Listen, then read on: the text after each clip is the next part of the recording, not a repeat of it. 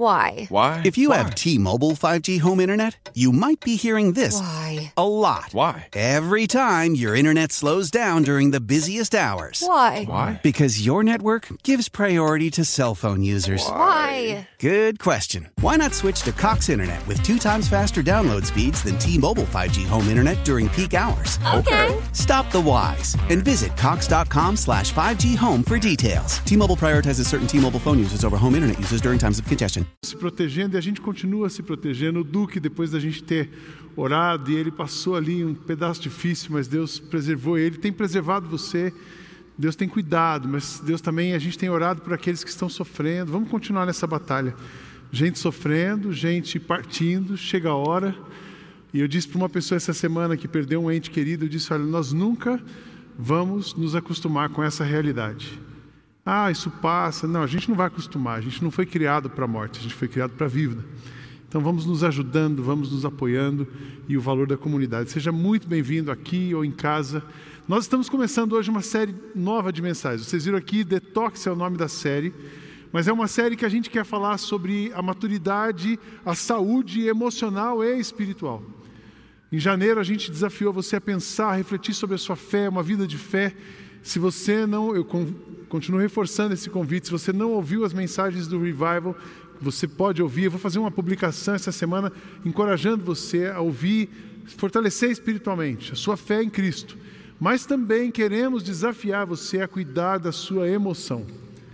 Uma pessoa emocionalmente, espiritualmente saudável, não é que ela está bem em uma área. A saúde é a intersecção de várias áreas. A gente já pregou sobre isso aqui.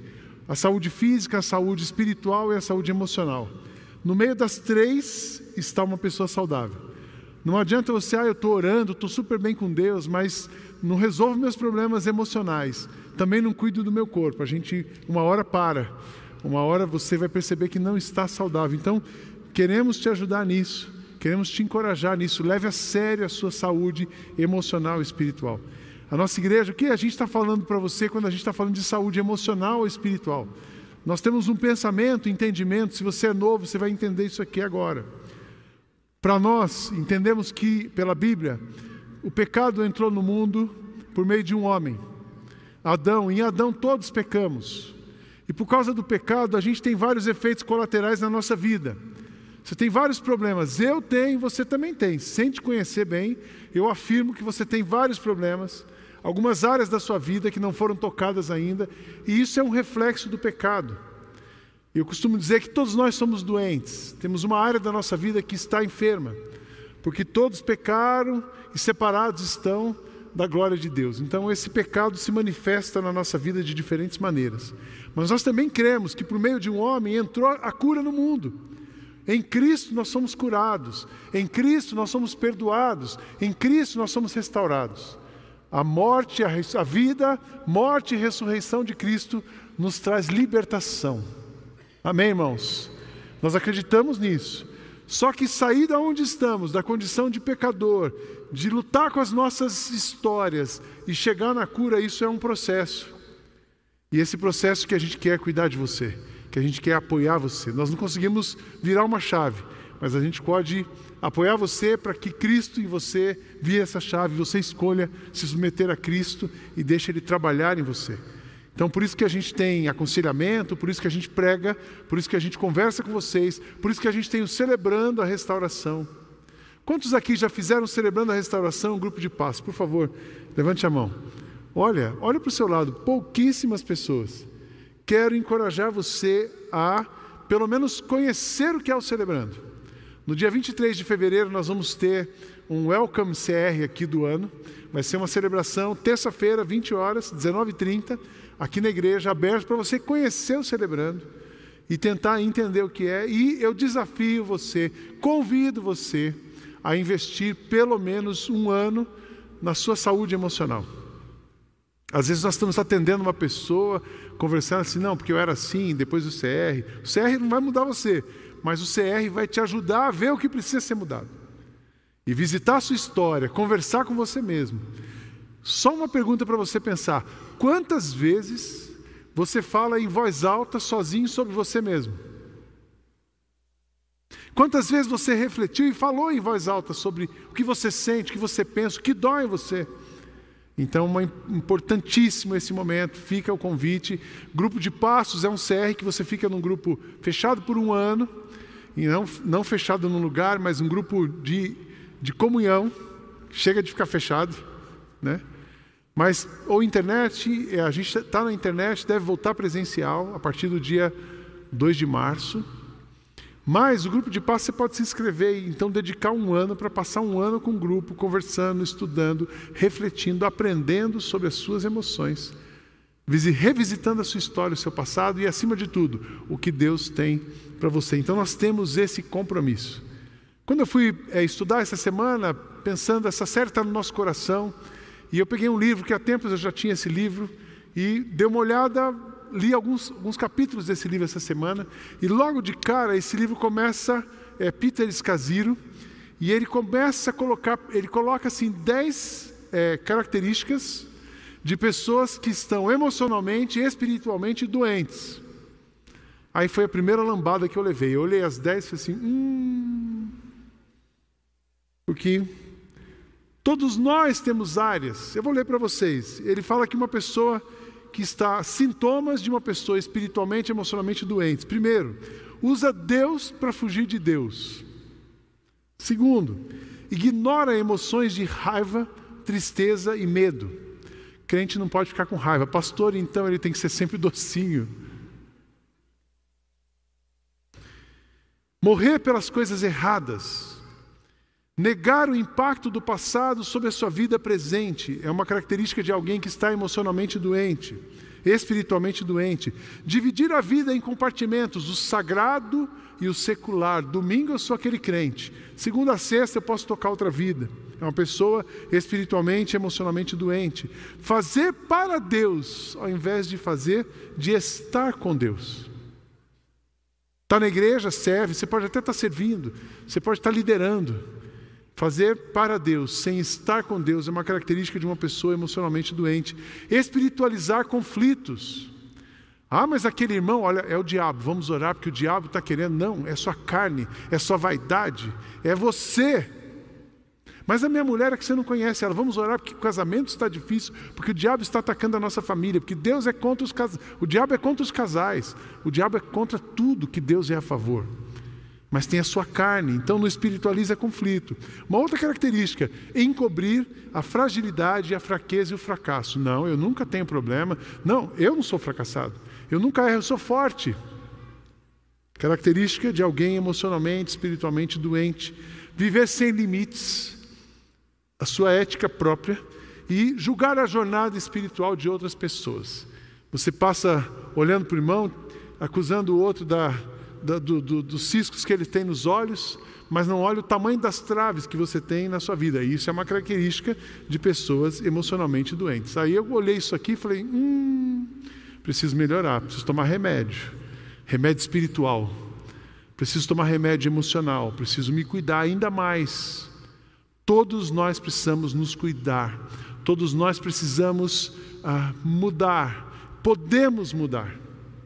Eu costumo dizer, quando eu estou atendendo alguém, nós somos frutos do passado. Não tem como negar aquilo que aconteceu de geração em geração. Não tem como negar o que está acontecendo conosco hoje, negando esse efeito da pandemia. Todas, todas as pessoas que eu conheço, de todas as classes sociais, dos lugares diferentes do mundo que eu tenho conversado, todas as pessoas estão sofrendo o impacto da pandemia. Então não tem como a gente tentar viver hoje sem pensar no último ano. Mas tem como a gente viver pensando a partir de hoje de uma outra maneira. E é isso que a gente quer ajudar você. Quantos aqui gostariam de ser emocionalmente e espiritualmente saudáveis? Levante sua mão. Eu acho que todos, né? Eu também quero. Quantos acreditam que podem viver esse ano de uma maneira espiritualmente e emocionalmente saudável? Aí a gente já diminui a mão, a gente fica com dúvida. Mas eu quero dizer para vocês nessa manhã, à luz das Escrituras, que nós podemos viver espiritualmente e emocionalmente saudáveis, podemos melhorar, podemos avançar. Você não, só não avança, só não muda se você não quiser. Foi assim com o paralítico do tanque de Betesda. Nós vamos ler nesse texto, o Evangelho de João, capítulo 5, versos 1 a 8. Você pode ligar sua Bíblia, abrir sua Bíblia Também lembro você que no nosso aplicativo, na aba de conteúdo, tem esse esboço, a mensagem completa, o esboço que eu estou baseando aqui está lá. Então você pode acompanhar, pode fazer anotações, está no seu aplicativo. Mas não use o celular agora para ir para o Facebook, não, nem para o Instagram. É para o aplicativo. Ou então anota e depois você visita lá. Diz assim o texto: Depois disso houve uma festa dos judeus e Jesus foi até Jerusalém. Aí, ali existe um tanque que tem cinco entradas e que fica perto do portão das ovelhas. Em hebraico, esse tanque se chama Betzata ou Betesda. Perto das entradas estavam deitados muitos doentes, cegos, aleijados e paralíticos. Esperavam o movimento da água, porque de vez em quando um anjo do Senhor descia e agitava a água. O primeiro doente que estava no tanque depois disso, sarava de qual... que entrava no tanque depois disso, sarava de qualquer doença. Entre eles havia um homem que era doente fazia 38 anos. Jesus viu o homem deitado e, sabendo que fazia todo esse tempo que ele era doente, perguntou: Você quer ficar curado? Ele respondeu: Senhor, eu não tenho ninguém para me pôr no tanque quando a água se mexe. Cada vez que eu tento entrar, um outro doente entra antes de mim. Então Jesus disse: Levante-se, pegue a sua cama e ande. Levante-se, pegue a sua cama e anda. É muito interessante que esse tanque de Betesda, é, no exílio, aqueles 70 anos do exílio, o povo se contaminou muito ah, com a imoralidade, com a impureza da religião, se contaminou de várias maneiras, idolatria e imoralidade, e criaram um hábito de que a purificação, o perdão pelos pecados cometidos com, contra essa, com essa situação, seria feito através da água. Se eles tomassem um banho de água, eles se purificavam. Então, a partir dali, mesmo voltando para Jerusalém, eles têm um costume de que, se eles ah, tomassem banho, eles se purificariam dos seus pecados.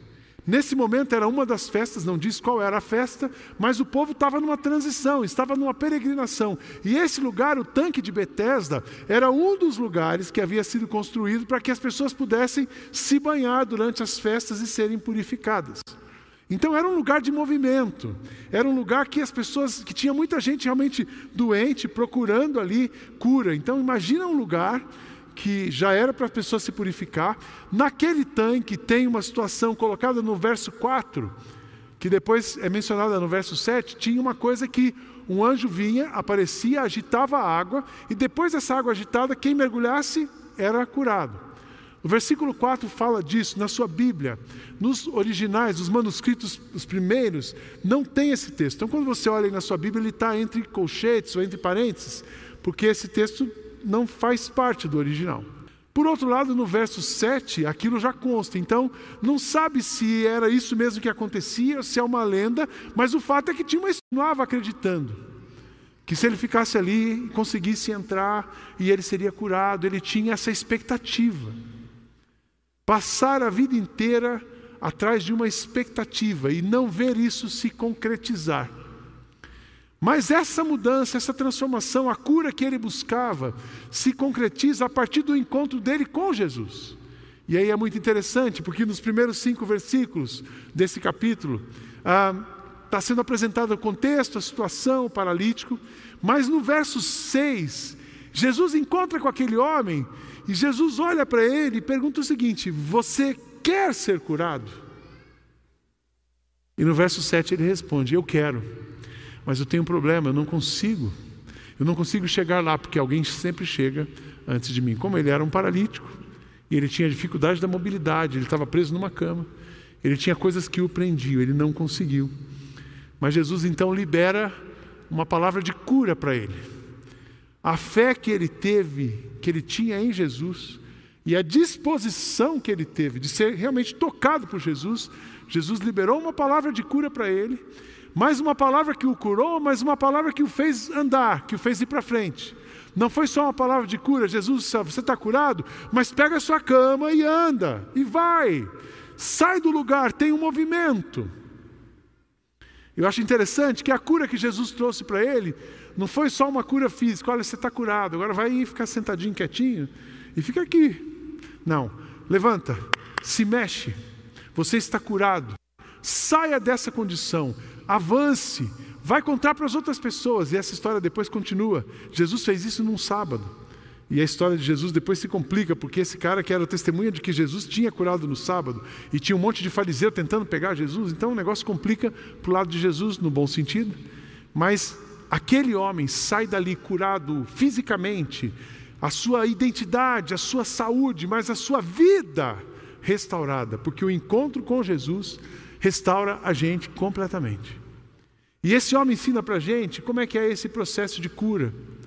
Um processo de cura que nos celebrando, a gente fala de 12 passos, mas aqui eu quero identificar com vocês algumas características desse homem, que pode ser o seu processo. Eu não sei qual é a sua debilidade, eu não sei quantos anos você está sofrendo, porque muitas vezes nós sofremos quando uma coisa acontece na nossa infância, a gente carrega aquilo a vida inteira. Às vezes foi um relacionamento, a gente se amarrou no passado em um relacionamento, você se amarrou numa encrenca e você sofre por aquilo até hoje. Eu não sei o tempo, talvez você está sofrendo há um ano. A sua vida estava num voo de cruzeiro e a pandemia bagunçou com você. Eu tenho conversado com gente que está sofrendo há um ano, cinco anos, vinte anos, trinta anos. Independente do tempo que estamos sofrendo, eu tenho certeza de uma coisa, eu não sei quanto tempo você está sofrendo, mas eu tenho certeza de uma coisa: hoje pode ser o seu dia de libertação. Hoje pode ser o início de um processo, de uma mudança, que você sai de uma condição que você viveu até hoje e começa a viver numa condição que Cristo separou para você. Olhando para esse texto, a primeira atitude desse moço, desse homem, é que ele admitiu que ele era doente e ele buscou ajuda. O fato dele ter passado ali boa parte da sua vida e quase no fim da vida ele continuava, ele podia ter desistido. Se estou no fim da vida mesmo, deixa eu morrer em paz em casa. Ele continuou ali, ele continuou admitindo que tinha um problema e buscava ajuda. Quando Jesus pergunta para ele: Você quer ser curado? Eu quero, mas não consigo. Então, em todo o tempo, ele admitiu. Sabe por que muitas pessoas não são curadas? Porque todos nós temos uma dificuldade muito grande de admitir os nossos problemas. A gente sempre coloca a culpa no outro, a gente sempre diz que não é bem assim, porque a gente sempre olha o cisco no olho do outro, mas não olha a trave que nos impede de agirmos da maneira de Deus. Então aquele homem não, ele assim, ele se abriu, ele se abriu e não, não olhou o que estava acontecendo, ele simplesmente admite: eu tenho um problema, preciso de ajuda, sou limitado. Então Deus toca na vida dele e começa um processo de transformação. Eu quero dizer para você uma coisa que nós ensinamos e aprendemos o celebrando: aquilo que não é confessado não pode ser curado. Enquanto você acha que a mala que você carrega, você consegue carregar, aumentou o peso, eu carrego mais um pouquinho, traz mais algumas malas, e aí chega uma hora que você paralisa. Chega uma hora que você não consegue nem embarcar de tanta mala que você tem, ficou pesada a sua vida. Mas quando você admite as suas debilidades, e não adianta se esconder atrás de religião, não adianta se esconder atrás de membresia de igreja, não adianta se. Não, não é isso. É realmente se mostrar para Deus e admitir as debilidades. Esse é o primeiro passo para a gente reconhecer. Mas aquele homem teve uma outra atitude. Ele reconheceu que não podia se autocurar. Eu não consigo. Além de admitir, ele disse assim: Eu não consigo. E às vezes a gente passa a vida inteira dizendo: não, eu consigo, se eu resolvo, deixa comigo. Eu, eu atendi uma pessoa um tempo e ele estava enfrentando um luto muito difícil, uma situação, depois de um, um tempo da esposa doente. E ele dizia assim: Eu fui treinado para resolver problemas e não consegui impedir a minha esposa de falecer. Isso era tão pesado para ele. O luto é muito pesado mas para ele era pesado vezes 10. Por quê? Porque ele, ele, tentou, ele achou que ele ia conseguir, porque afinal de contas, a formação, a história de sucesso dele é conseguir resolver grandes problemas, mas ele não conseguiu impedir a esposa de falecer. Eu lembro de uma história de uma mãe, e ele começa a mudar o processo do luto, e ele sai daquele luto a hora que ele entende que esse não era o papel dele que ninguém pode impedir ninguém de morrer. Nós podemos cuidar das pessoas, mas a morte vai chegar para todos nós. Mas tem a história de uma mãe também. Essa mãe, o seu filho com 15 anos se envolve com álcool e álcool, cigarro. Quando você tem, isso eu aprendi com o mestre Carlos Barcelos, quando você tem uma ansiedade crônica na sua vida, você vai buscar alguma coisa que amenize aquele sofrimento. Então, aquele adolescente, 15 anos, álcool, maconha, cocaína, álcool, cocaína e mais alguma coisa. Enquanto ele estava no álcool, a mãe disse assim: não, ele é tranquilo, ele não bebe, é só uma cerveja. Daí ele vem para maconha. Não, ele não fuma maconha, ele é só um cigarro. Cocaína, não, não é o cocaína, imagina, é só o cigarro. Aí ele começa a misturar tudo, começa a confusão, briga na rua, mas ele, ele, é um bom rapaz, é só o cigarro. Aí ele bate um carro, pai, dá o outro, diz assim, é só o cigarro, ele não tem problema. Até que ele mata uma pessoa. E aí essa mãe então busca ajuda, e ela com muita dificuldade, porque é muito difícil para nós pais admitirmos quando os nossos filhos, admitimos as falhas dos nossos filhos. Que quando os nossos filhos erram, a gente olha para a gente, a primeira pergunta que a gente faz é assim: onde que eu errei? O que, que eu fiz de errado? O que, que eu sou culpado? E a maioria das vezes, e geralmente não somos culpados, porque os filhos crescem, eles fazem as suas escolhas. Mas essa mãe precisou de uma ajuda. E é quando ela entende que ela não era culpada pelas escolhas do seu filho, e o seu filho realmente tinha um problema, é aí que ela consegue ajudar o seu filho e é aí que o filho começa um processo de mudança, termina a sua vida de um jeito que podia ter sido diferente, mas tinha todos os efeitos desse, desse tempo. Mas ele consegue dar uma reviravolta na sua vida. Então as coisas mudam quando a gente admite. Esse homem passou 38 anos da vida dele, mas uma hora ele admite. E ele muda, ele, ele sabe que não pode ser curado. Eu quero dizer para você hoje, nessa manhã: não passe a sua vida tentando resolver problemas sozinhos. Não passe a sua vida tentando resolver por você mesmo. Eu vou dar um jeito. Tira esse, eu vou dar um jeito na sua vida. E diz assim: Eu não consigo dar um jeito, mas Ele dá um jeito. Quando você começa a mudar esse pensamento, você reconhece a sua limitação. Então Deus se aproxima de você e pergunta: Você quer ser curado? Você quer que eu toque na sua vida? Onde? E aí vem essa outra parte.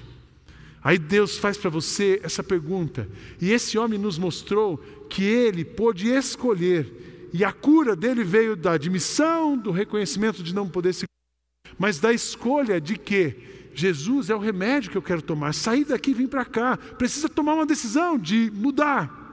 Ouvir Jesus, ele decidiu ouvir Jesus. Ouvir Jesus é uma escolha, mudar de vida é uma escolha, obedecer Jesus é uma escolha, abandonar maus hábitos, pecados do passado é uma escolha. E ele tomou essa decisão e ele fez essa decisão. E aí então ele avança. E eu acho interessante que ele não se limitou à cura física. Parecia que ele estava buscando ali a cura física. Mas Jesus toca em todas as áreas da vida dele. Eu vejo um mundo doente hoje. Quando eu olhei aqueles dez, aqueles dez pontos, assim, a humanidade está doente. Tem muita coisa que eu olho ali na minha vida, Deus me ajuda a me livrar disso.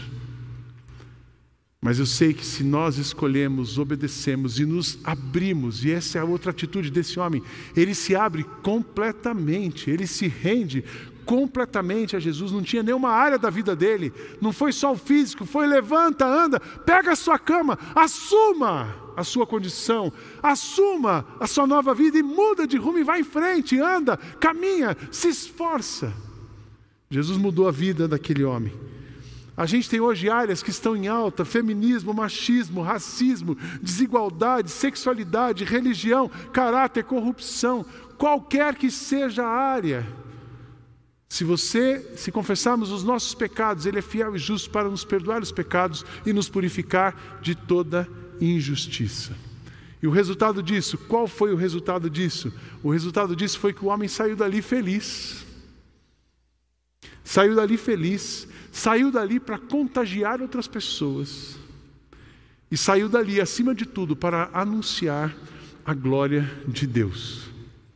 As pessoas que estavam em volta daquele homem, viram o poder ilimitado de Deus através dessa manifestação de Jesus. As pessoas que estavam vo em volta dele creram em Jesus. Alguns tiveram problema por causa disso, mas creram em Jesus, foram redimidos.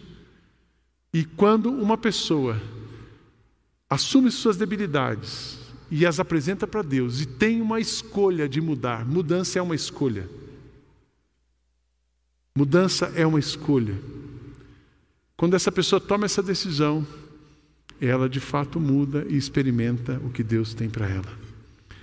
Citando ainda o livro que eu estava pesquisando, que eu li, estudei um pouquinho, ele termina no final do livro, ele fala de 12 parâmetros para você avaliar a sua saúde nessa sua jornada. E eu, eu coloquei para vocês aqui esses 12, eu queria que você desse uma medida. Depois você pode voltar e, e fazer um, uma autoavaliação, como você está. Parâmetros para você avaliar a sua saúde. Uma pessoa emocionalmente, espiritualmente saudável, ela tem um tempo de meditação na Bíblia, número um. Número dois, ela tem um tempo de silêncio e solitude, não é solidão, é solitude. Número três, ela tem a prática da oração. E é tão bom poder orar, né? Eu tenho acordado cedo e eu acordo cedo, a primeira coisa que vem na minha cabeça qual é? Problema. Aí depois do problema vem a oração. A oração acalma, o problema me agita. A oração acalma. A prática da oração uma pessoa emocionalmente, espiritualmente saudável alimenta sua mente com as coisas de Deus. Número 4. Número 5 tem o descanso semanal. Número 6 tem uma vida simples, sem ostentação. Número 7 tem o seu espaço, o seu tempo de lazer. Número 8 está engajado na missão. Número 9 cuida do corpo. Número 10 cuida da emoção. Número 11 cultiva e gosta da vida em família. E número 12, cultiva e gosta da vida em comunidade. Eu desafio você de novo a fazer essa autoavaliação. Se você chegar ok nos 12 pontos, eu sugiro que você volte e ouça a mensagem de novo, que você não entendeu nada. Ou então acrescente um décimo terceiro item, não tem compromisso com a, com a mentira. Porque é impossível, nesse momento, é possível aos, com o apoio de Deus, mas é impossível a gente por nós mesmos. Não, eu mantenho, tô, tudo bem, eu sou controle, está tudo certo, eu sou assim, está tudo beleza. Essa mensagem hoje não foi para mim, foi para você. Você já sai daqui botando o dedo no nariz do marido. Ou o contrário, o marido está vendo, esposa? Foi, essa foi para você. Ou você chega no almoço hoje com a sua família, encontrou aquele cunhado mala que todo mundo tem. Aí você fala, ouvi uma mensagem hoje, olha, do YouTube, é para você. Eu não quero que você faça isso. Essa mensagem é para você. Essa mensagem é para você, é para mim. A gente pode viver um ano completamente diferente do que nós vivemos até aqui. Você não precisa passar 38 anos da sua vida vivendo como uma pessoa azeda, vivendo e cultivando as coisas difíceis da vida, porque Jesus muda a nossa vida. A gente chamou essa série de detox. Às vezes você é o limão, você é o azedo. E ele diz assim: você não precisa ser um limão na vida de ninguém. Mas muitas vezes também, a nossa vida, a gente recebe um limão. E viver na beira de um poço era um limão. Ficar 38 anos esperando a cura era um limão. Não conseguir entrar no poço era um limão. Ter uma condição de segunda linha era um limão. Mas Jesus se aproximou daquele homem e fez do limão uma limonada. E ele saiu feliz da vida. Uma limonada que alimentou a sede da alma dele, que alimentou o corpo dele, mas que alimentou e matou a sede de pessoas que estavam ao redor dele. Então você não precisa viver numa vida, numa condição que parece impossível, muito pelo contrário. Jesus hoje está dizendo para você: sua vida está difícil, mas vem comigo. Mas antes de vir comigo, Admita que você tem um problema. E você quer ser curado? Quero, mas não consigo. Você admitiu que não consegue? Pode ficar tranquilo. Só tome uma decisão. Escolha me obedecer. Porque se você escolher andar comigo, pensar no que eu penso, viver comigo, sabe o que vai acontecer? Você está liberto. Você está curado. Você está transformado. Não significa que você não vai ter problemas. Aquele homem depois teve uma série de problemas. Mas ele tinha condição de resolver os problemas, porque a paz que excede o entendimento vivia dentro dele. Porque a água, a fonte de água viva, que o renovava todos os dias, vivia dentro dele. E é isso que todos nós precisamos, é isso que você precisa. Eu quero terminar essa mensagem orando por você. A minha oração é que você possa escolher confiar em Deus. A minha oração é que você possa escolher submeter a Deus. E eu quero terminar essa mensagem orando por você. Se tem uma área da sua vida que você precisa, que você nessa manhã diz assim: olha, hoje foi para mim, eu quero mudar, eu preciso escolher, eu não quero ser esse paralítico, e quero ser transformado. Uma área da sua vida, eu queria te convidar a ficar em pé, eu quero orar por você. Fique em pé onde você está, não vou pedir para você se expor, só fique em pé. Tenho áreas da minha vida eu quero ser uma pessoa emocionalmente, espiritualmente saudável. Uma pessoa que vive o novo de Deus. Uma pessoa que olha para frente. Uma pessoa que tem os limões, mas que foi desintoxicada pelo poder e a presença e o toque de Jesus. Senhor, olha para essa igreja em pé. O Senhor sabe das nossas limitações, mas nós confiamos no Teu poder. O Senhor sabe da nossa história mas nós cremos que o Senhor morreu, ressuscitou, está vivo para transformar a nossa história.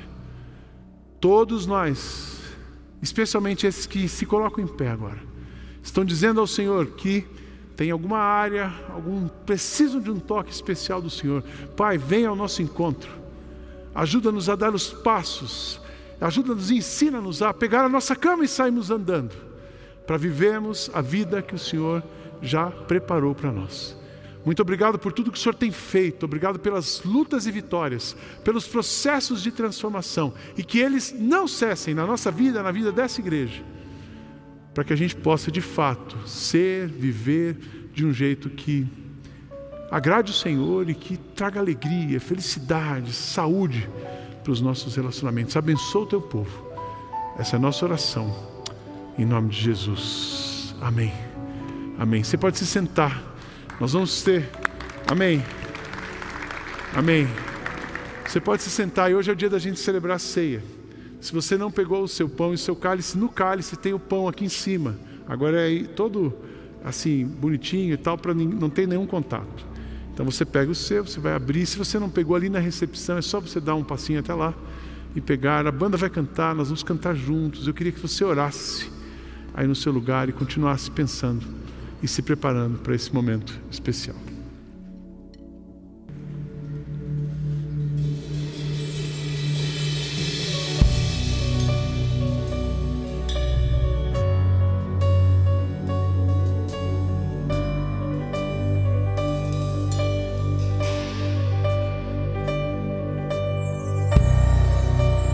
Deus que faz milagres, sim se move entre nós aqui, se move entre nós aqui.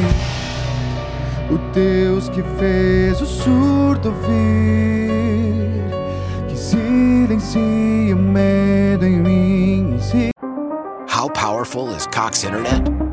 So powerful that one day your daughter will be able to simulate a soccer match against some of the world's best players right from your backyard. Get gig speeds powered by fiber from Cox. It's internet built for tomorrow, today. Internet delivered through Cox's hybrid fiber coax network. Speeds vary and are not guaranteed. Cox terms and other restrictions apply.